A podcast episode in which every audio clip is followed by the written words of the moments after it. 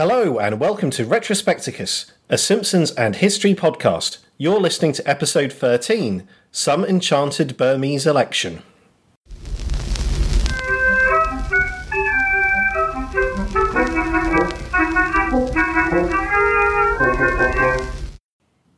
Hey, hey, listeners! I'm Gareth Hirons, And I'm Tom Williamson. and welcome to Retrospecticus, The Simpsons and Modern History Together at Last. In each edition, we'll discuss an episode of The Simpsons and a major historical happening from the time the episode first aired in the US. You'll go where we go. Hog tie who we hog tie. Leave Pedro when we leave Pedro.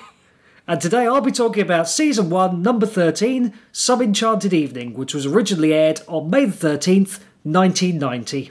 And I'm going to be telling the story of the 1990 elections in Myanmar, otherwise known as Burma, that took place on the 27th of May 1990, two weeks after Some Enchanted Evening first aired.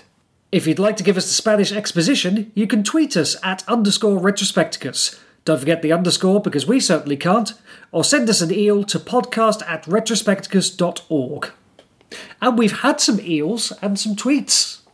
Um, in fact, we've, we've got a, a whole load of people to mention this week, so I'll uh, I'll get started. Um, firstly, we got proof of Marge's rabbit ears from the Simpsons arcade game, which uh, we mentioned in the previous episode. That was courtesy of Marissa, so thank you very much, Marissa. Yep, that's on the blog if you want to see it. Yep, yep, it's it's all there.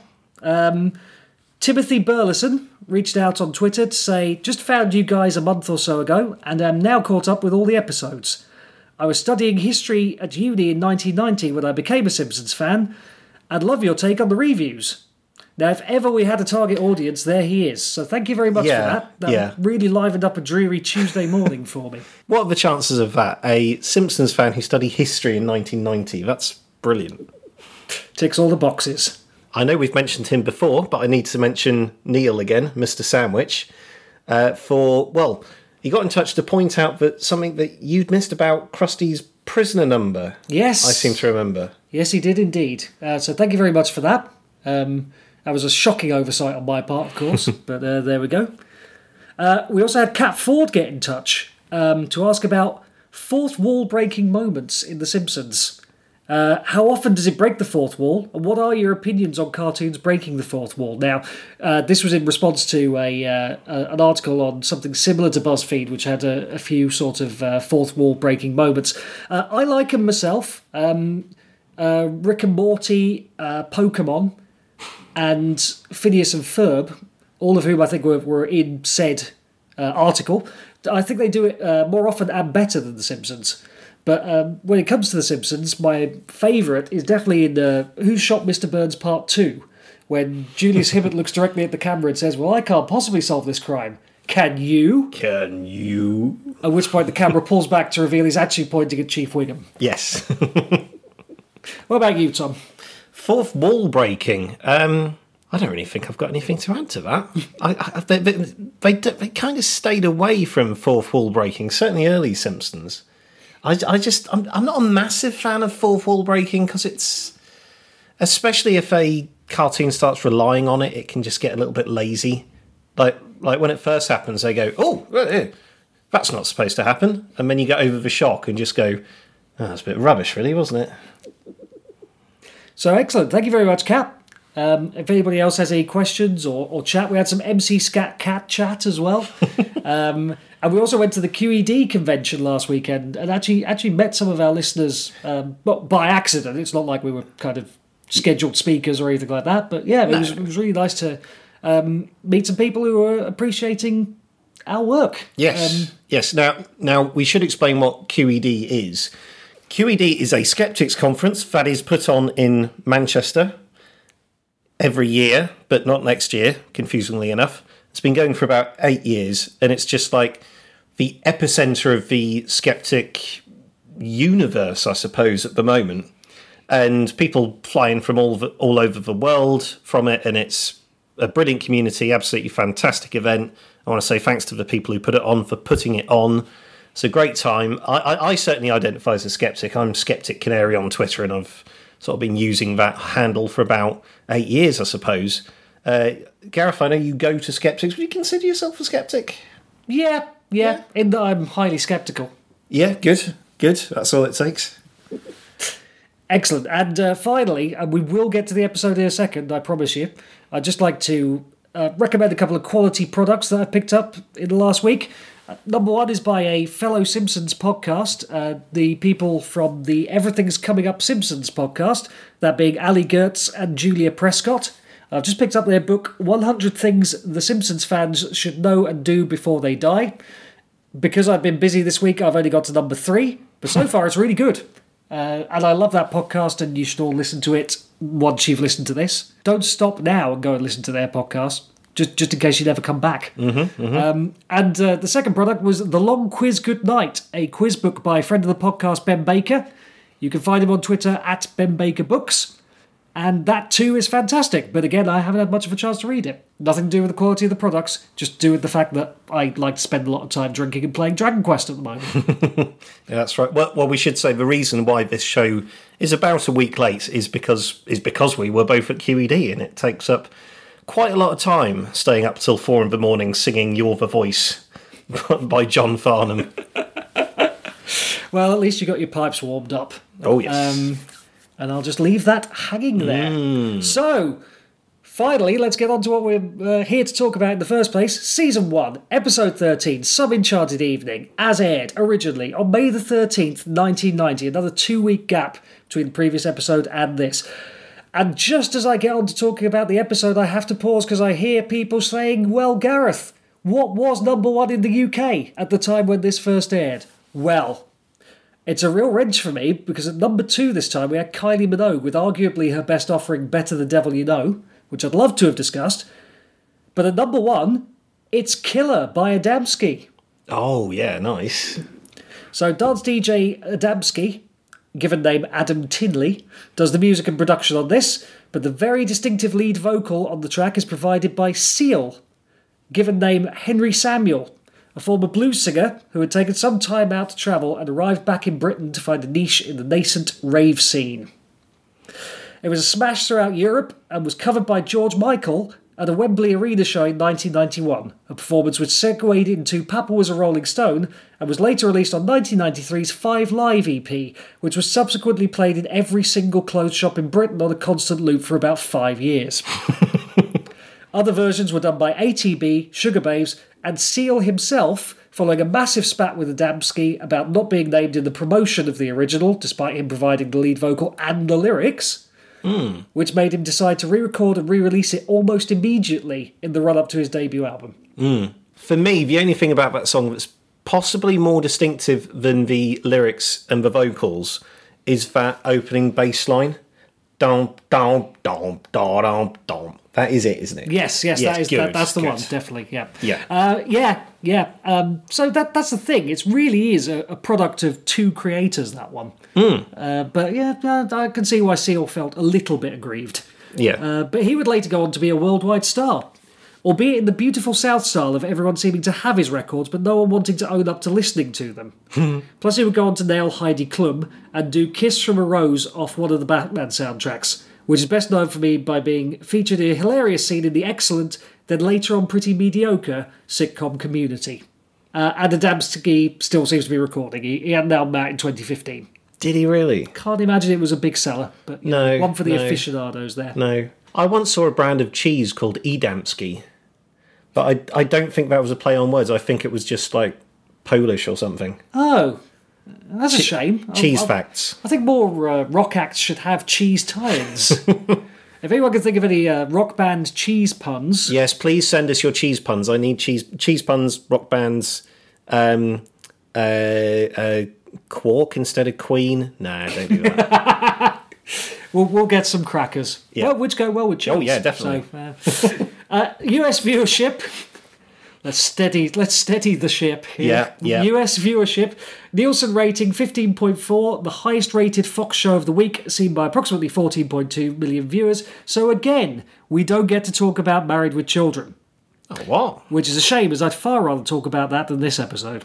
Production number 7G 01. Yeah. Yes. What's going on there? Finally, the point I've been priming everybody for for 13 episodes. Some of you thought I was crazy. Some of you even requested a transfer to another podcast. but here we are. The last episode of season one was meant to be the debut episode of The Simpsons. But the animation was delivered in such a poor state that it was sent back for extensive changes. And I watched that early version on the DVD extras, and it is dog rough. Yeah, I'm su- Oh. I'm surprised it still exists. You'd have thought they'd they'd want to put it in the bin and just hide it from the world as soon as that happened. Yeah, I, I wouldn't have wanted to own up to that one. But but there we go. There we go. The chalkboard gag is I will not yell fire in a crowded classroom. Mm-hmm. Solid advice. Yeah. Well, well, well talking about skeptics, that's uh, that's almost a little throw to uh, to Christopher Hitchens when he's talking about free speech. He says, uh, "Would you yell fire in a in a crowded theatre?" So uh, yeah, nice little skeptic tie in there. Excellent. And the couch gag.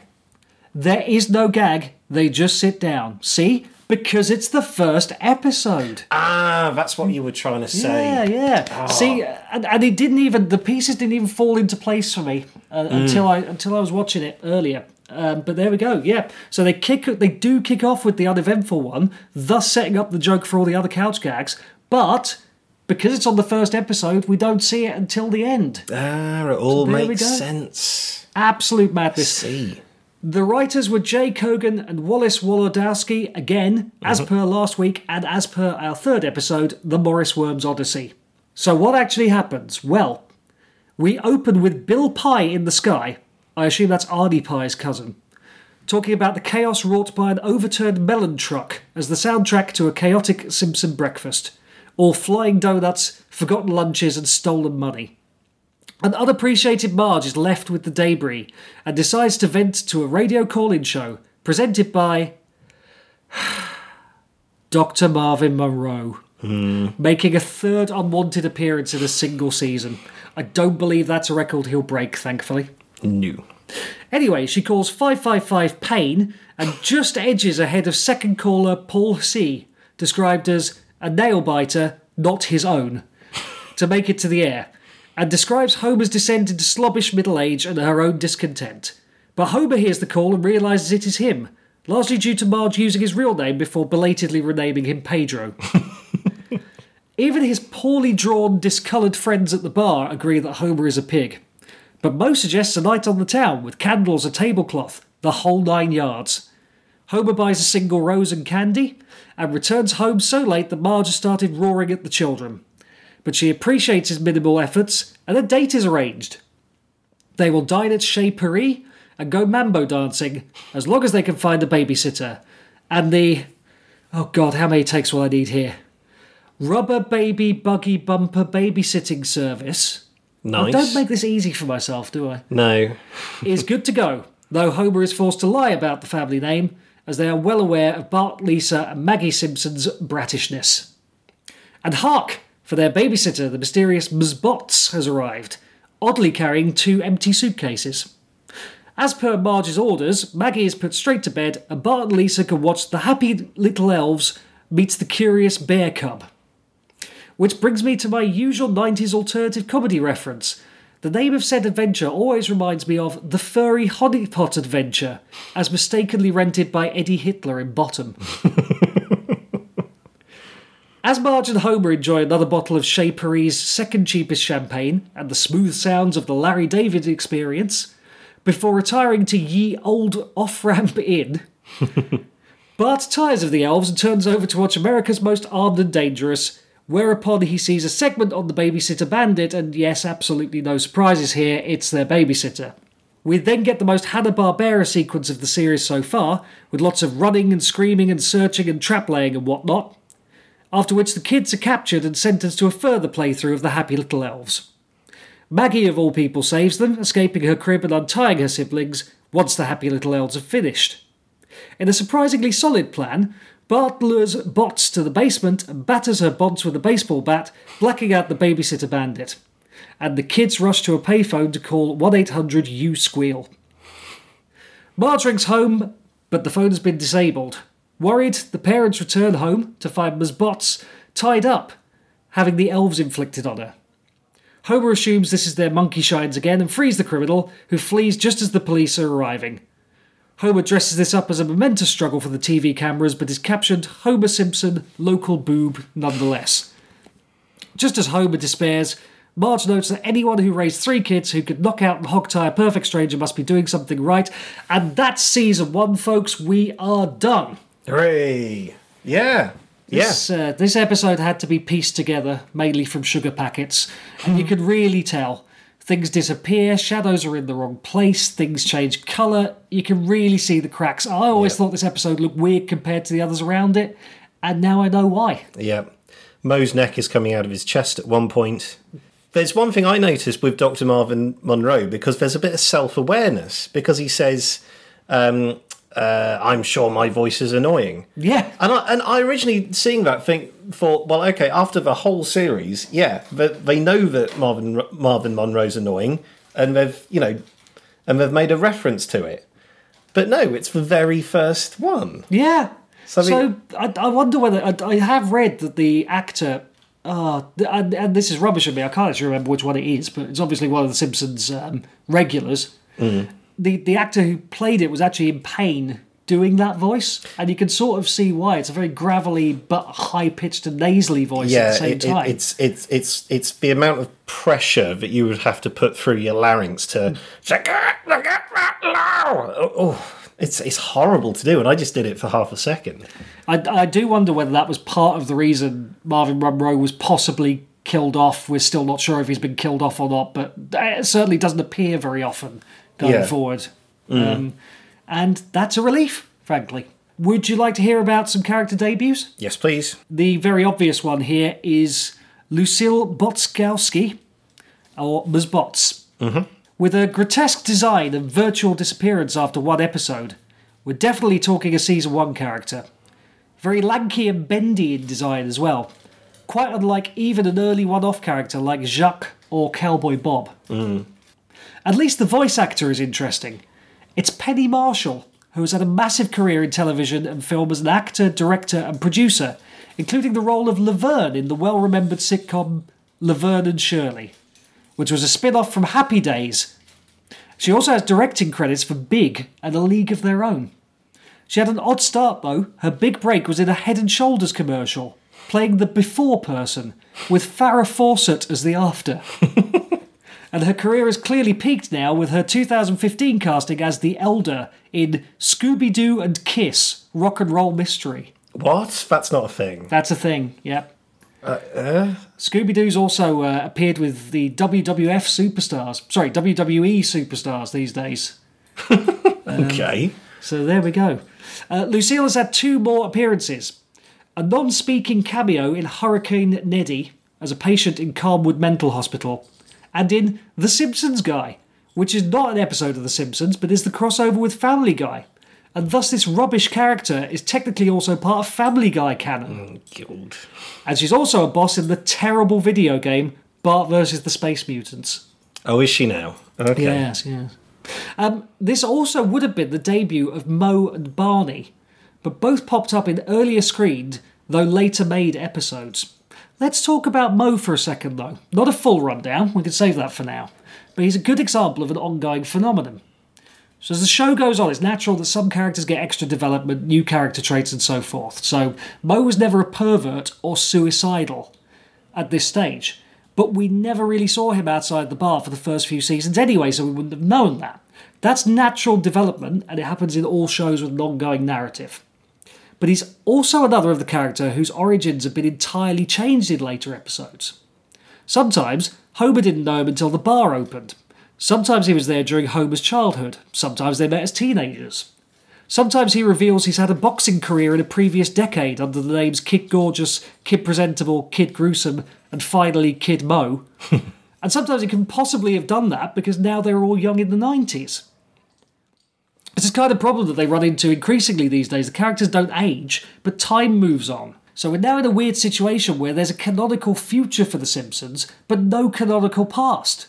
Though I think we'll always hold The Way We Was, Lisa's First Word, and, and Maggie Makes Three as the pro- proper Simpson origin stories, no matter how many reinventions we wind up seeing in the future. It's just not something they could even have conceived of back at this point we're examining. As we record this, The Simpsons had just started its 30th season. It's Yeah. only going to get more confusing. Yeah, yeah. I I remember when I was a kid trying to work out the genealogies, and I remember getting Bart down as born in 1980 and Lisa in 82, which would make her my age, and I'm now 36. So, so it's like Lisa in The Simpsons now should be 36 and maybe like have a job and have kids and whatever, but no, she's still eight. It's just oh, it's just stop it. It's gone on for too long. we get the idea. Uh, oh, we also get not one, but two Moe prank calls in this episode. We do. Uh, alcoholic being the first, and Oliver Klozoff the second Mm. and, and labour of the two, I think. Moe uses the insult rat jackass after the first, which I must try to bring into my own slur rotation as it's a Mm. doozy. um, would you like a couple of Did You Knows? There's not many this week. Yeah, go on. The censors at Fox wanted to remove the line, the blue thing with the things, which described Marge's boudoir attire, as it was believed to be too sexual. They were fine with melon wrestling in the opening, though. Yeah. Also, a lot of the episode is said to ape The Night of the Hunter, a Robert Mitchum film from 1955, but I've never seen that, so I don't know whether that's the case or not. Okay. Citation needed. Yeah. I'm just surprised that there's a film that you haven't seen. I'll, I'll take that as a compliment, I guess. Yeah. Um, and now, onto our final historical episode of the season the Burmese election. Yes, absolutely. Okay, so so we've just had the final Simpsons episode of series one, and now we're going to have the final story, final history story of season one of Retrospecticus. In Southeast Asia lies a country called Myanmar, and I can get away with the pronunciations this week because apparently there are nine different ways of saying that word in English. So I can say whatever I want and I'll get it right in someone's vocabulary. Can you do all nine? No, no. It, well, well, the main one I sort of oscillate between is Myanmar and Myanmar. I've no idea what the rest of them are. I guess you could put emphasis on different syllables. So Yeah, yeah. Myanmar, something like that. Yeah, I suppose so. So anyway, Myanmar is also known as Burma. More on the name later because it's it's not as clear cut as some people might think. To the west of it lies India and Bangladesh. To the north there is China, and to the east there is Laos, and finally Thailand. It has a population of over 50 million, and its capital is Naypyidaw. Its largest city is Yangon, more commonly known as Rangoon in English. The Irrawaddy River runs pretty much the entire length of the country, from its source in the north to its delta on the south coast. The country has a very complicated history, so here's a very quick summary.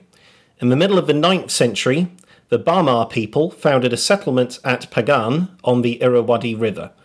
And I'm assuming that's pronounced Pagan to distinguish it from pagan, which it isn't. Over the following centuries, the settlement grew, and the area around it became the Pagan Kingdom, which was founded by King Anawrahta in the 1050s. And I know I've got that right because he's in the Civilization games. This was followed by a golden age of sorts, with the Burmese language becoming dominant in the area. In addition, Theravada Buddhism spread throughout the kingdom. The Pagan rulers built over 10,000 Buddhist temples during this time, and about 2,000 remain. That's a good strike rate considering how old they are. Mm, yeah. The power and the influence of the Pagan kingdom rem- remained until they started to go into decline during the mid 13th century. And the reason given for this is tax free religious wealth. I mean, tax free religious wealth is a good reason for, for anything bad happening, I think. Shortly after, the kingdom faced a series of invasions, including from the Mongols, the first being in 1277. Without a dominant power, the region went into a state of political fragmentation that lasted for two and a half centuries.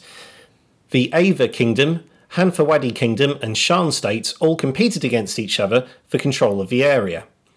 In the mid 16th century, a former vassal state of Ava, Toungoo, came to prominence. They defeated the Hanfawadi and became a major power not only in Burma, but also vast swathes of Southeast Asia. Toungoo would maintain its importance until 1752, when the restored Hanfawadi sacked the city of Ava. Pretty much immediately after this, the Konbaung dynasty was founded and it fought a war against the Hanthawaddy. After success in this war, the Konbaung became the dominant power in Burma, fighting a war against Siam in 1855, you know, modern day Thailand, in the east, and expanding westwards into Manipur and Assam towards the border of what at the time was British India. Competition between the two powers, as well as the commercial interests of the British East India Company, precipitated the First Anglo Burmese War in 1824. Although the British won the war, 15,000 British and Indian troops died, and the cost of it, over a million pounds, caused severe economic problems for British India. The treaties signed by the Burmese called for them to cede territory, sign a commercial treaty, and pay a war indemnity of a million pounds. This made the previously strong Burmese Empire severely weakened, Further wars against the British would follow in 1852 and 1885, with the British annexing Burma in the aftermath of the final war. There was a large amount of resentment for British rule, largely because the British didn't respect Burmese Buddhist traditions. For example, they refused to take their shoes off when entering a Buddhist stupa. In 1937, Burma became a colony of Britain in its own right, separately administered from British India. Its first Prime Minister was Ba Maw, who was against British involvement and supported Burmese independence. Also active at this time was Aung San, a political leader and founder of the Communist Party of Burma. Aung San was forced to flee Burma after the British put out an arrest warrant for him. He went to China, then Japan.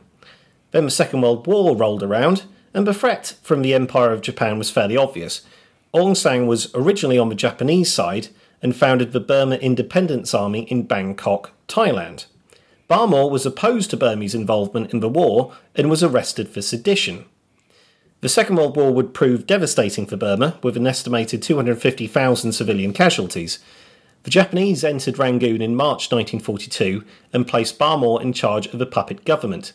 Over the course of the Japanese occupation, the Burmese Independence Army was reorganised a couple of times, first into the Burma Defence Army, then the Burma National Army. Over the course of the war, both Ba Maw and Aung San became disillusioned with the Japanese and joined up with communist and socialist leaders to form the Anti Fascist Organisation. They rose up against the Japanese on March 27, 1945, and allied with the British and in turn the Soviet Union.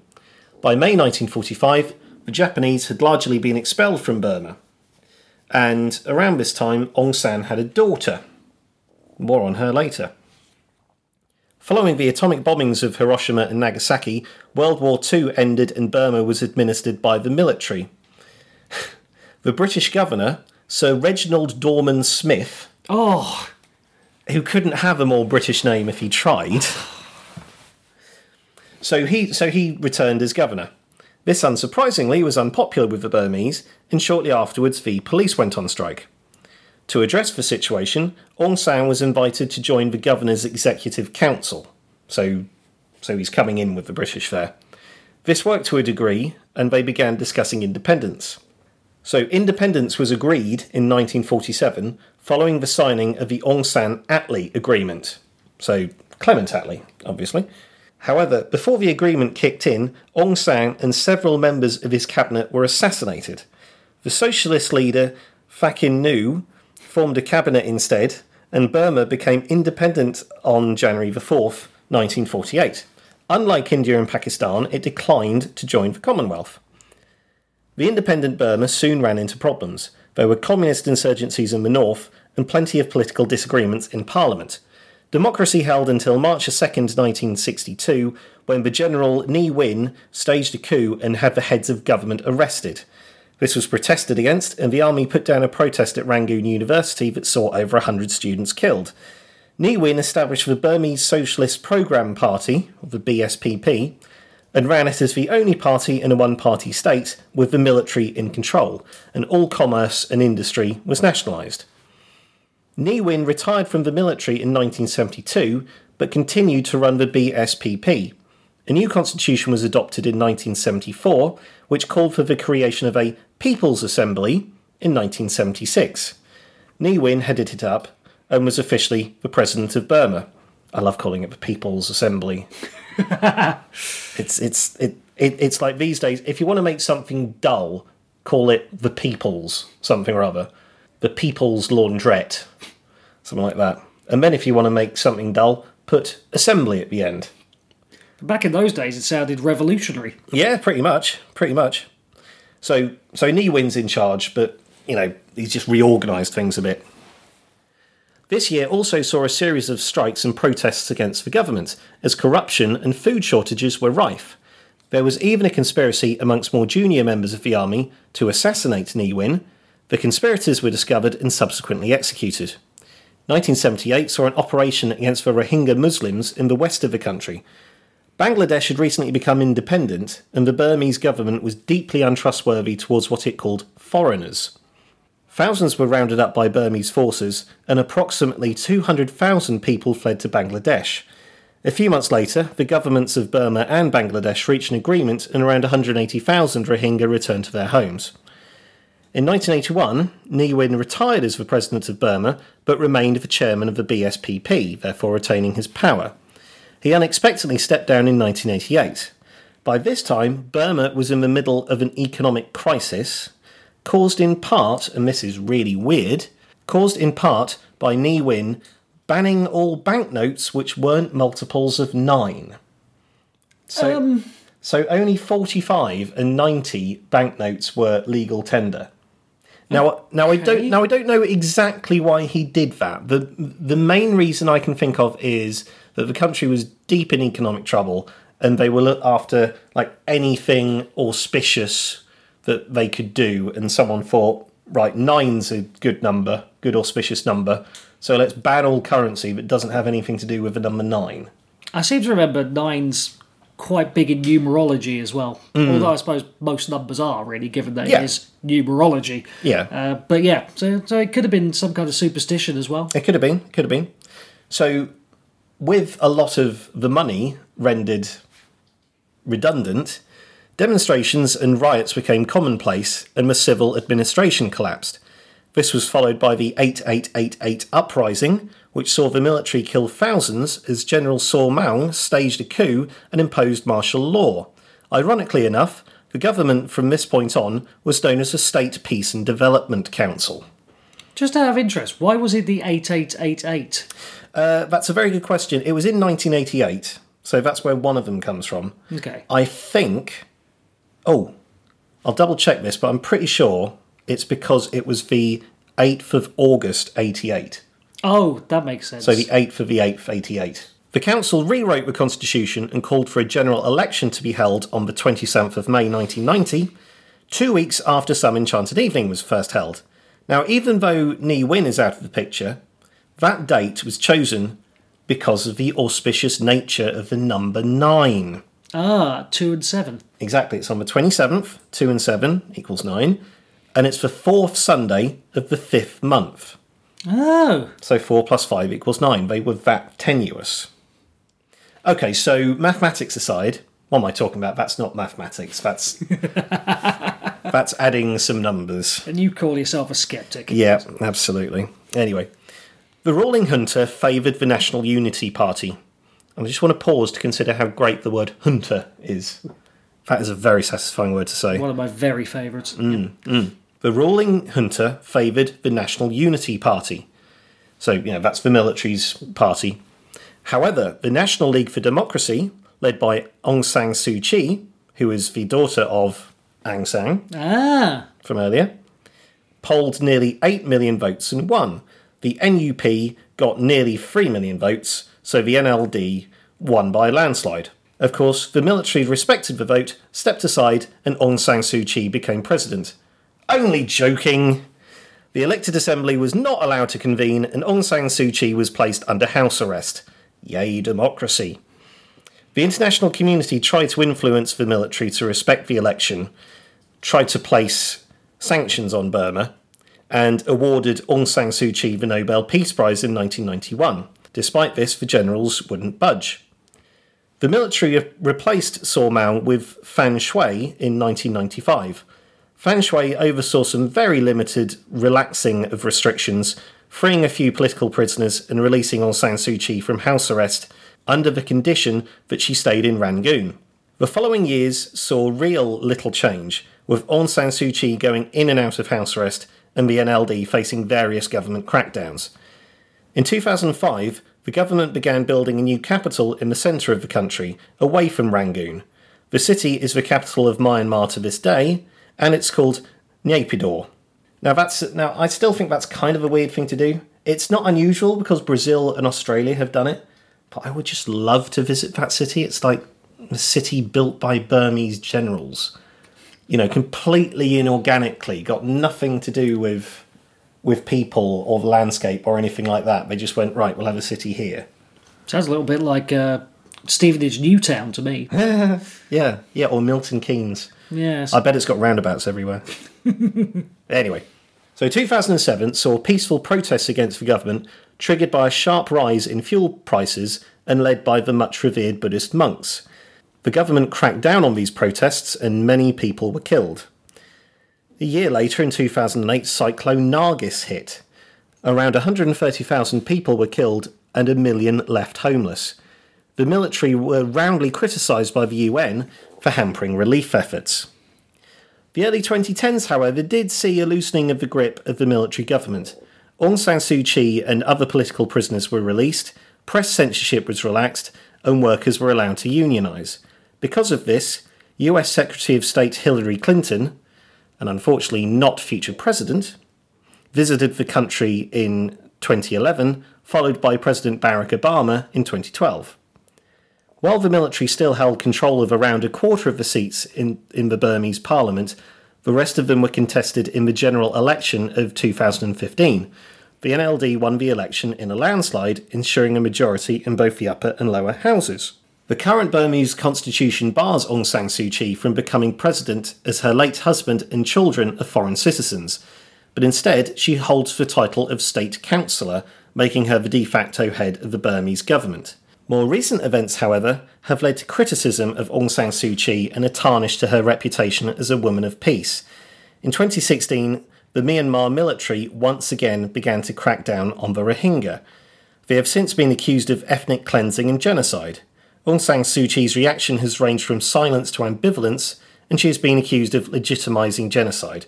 Various organisations have retracted their awards, including Oxford and Dublin City Councils and the Canadian government. And there's also calls for her Nobel Peace Prize to be taken away, but no one's ever done that before. So there we are, a 1990 election and the current state of Myanmar. I wish I could end the series on a more positive note, but I'm, af- but I'm afraid I can't. You can't really get away from genocide. You can't really make that cheery, can you? No. Goodbye, folks. That's a no. Uh, we knowing that we were coming to a bit of a serious climax there. Uh, we decided to have a little bit of a wrap up at the end. Have a bit of a talk about the first season of The Simpsons in general. Um, the way I see it, it, I mean, it's it's rough and ready. Uh, it's a product that I think was probably created with the looming threat of immediate cancellation over it. It was at a time when the Fox network wasn't the kind of world straddling Disney bought thing that it is today, was more the, the scrappy upstart of American network television. Uh, and I, I think all of that shows. When we get to season two, you can legitimately start saying that all the ingredients are there, and they're just looking for that sprinkle of transcendent magic. But here, well, it's a learning process. The voices and some of the character and building designs and the structure of Springfield, plus some of the characterization, is all fundamentally different to how it would be. And I'm talking as soon as seasons three and four, really. And looking back now, it all really seems off.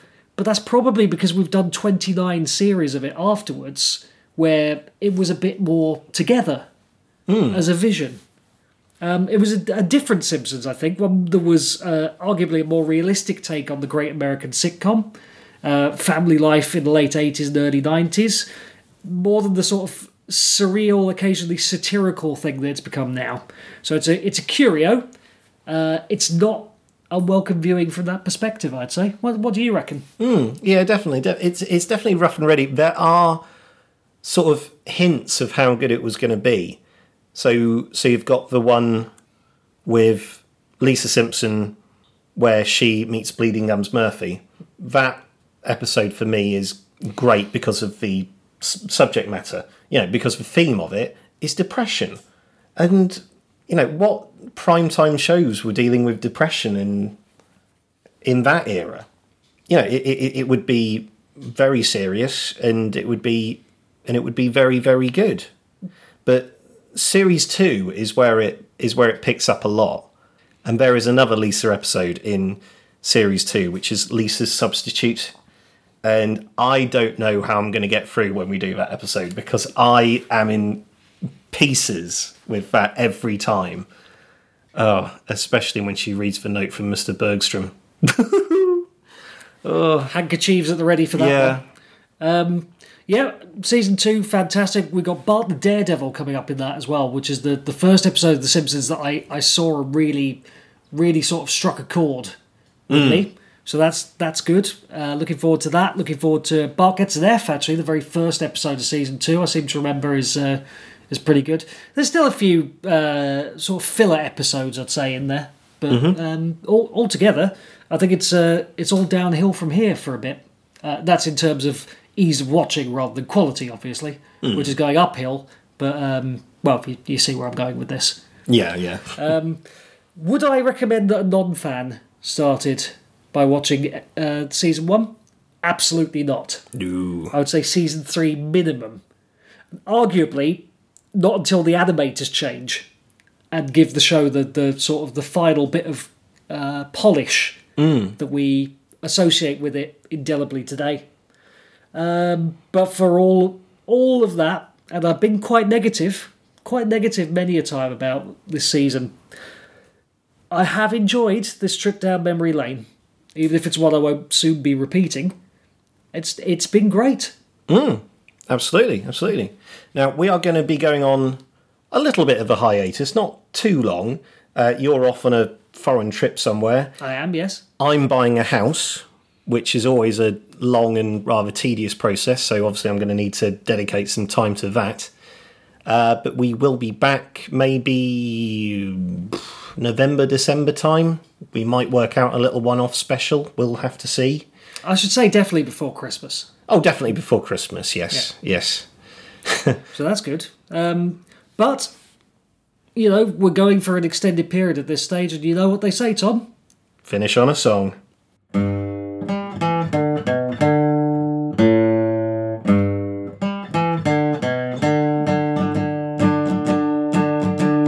Well, GDR had done it, de Maizière had won it, the queue for Moscow Big Macs was quite long. We wondered why that guy was called Bong Bong. And Thatcher took a pasting when her tax went wrong. It's retrospecticus. The Baltic's great crescendo retrospecticus. Andropov and Chernenko, Ceausescu met a sticky end. Mandela began his upward trend. And Argentina went back to being our friends. The Simpsons weren't as funny when Marge was still a bunny and suicidal Homer was a pain. But Krusty getting busted wasn't lame. And Princess Kashmir's dancing was surprisingly tame. It's retrospecticus with non-existent writers. Retrospecticus and staphylococci virus. Lisa ran away to play the blues. And Marvin's Monroe's brother did tattoos. We're talking Scat Cat and Hamster number two. It's retrospecticus. We hope you didn't hate us, retrospecticus. For now we're on hiatus. Tom has gone to buy another home. And Gareth's off to somewhere you don't know. But in December, we'll do another show. Goodbye, everybody. Bye, everyone.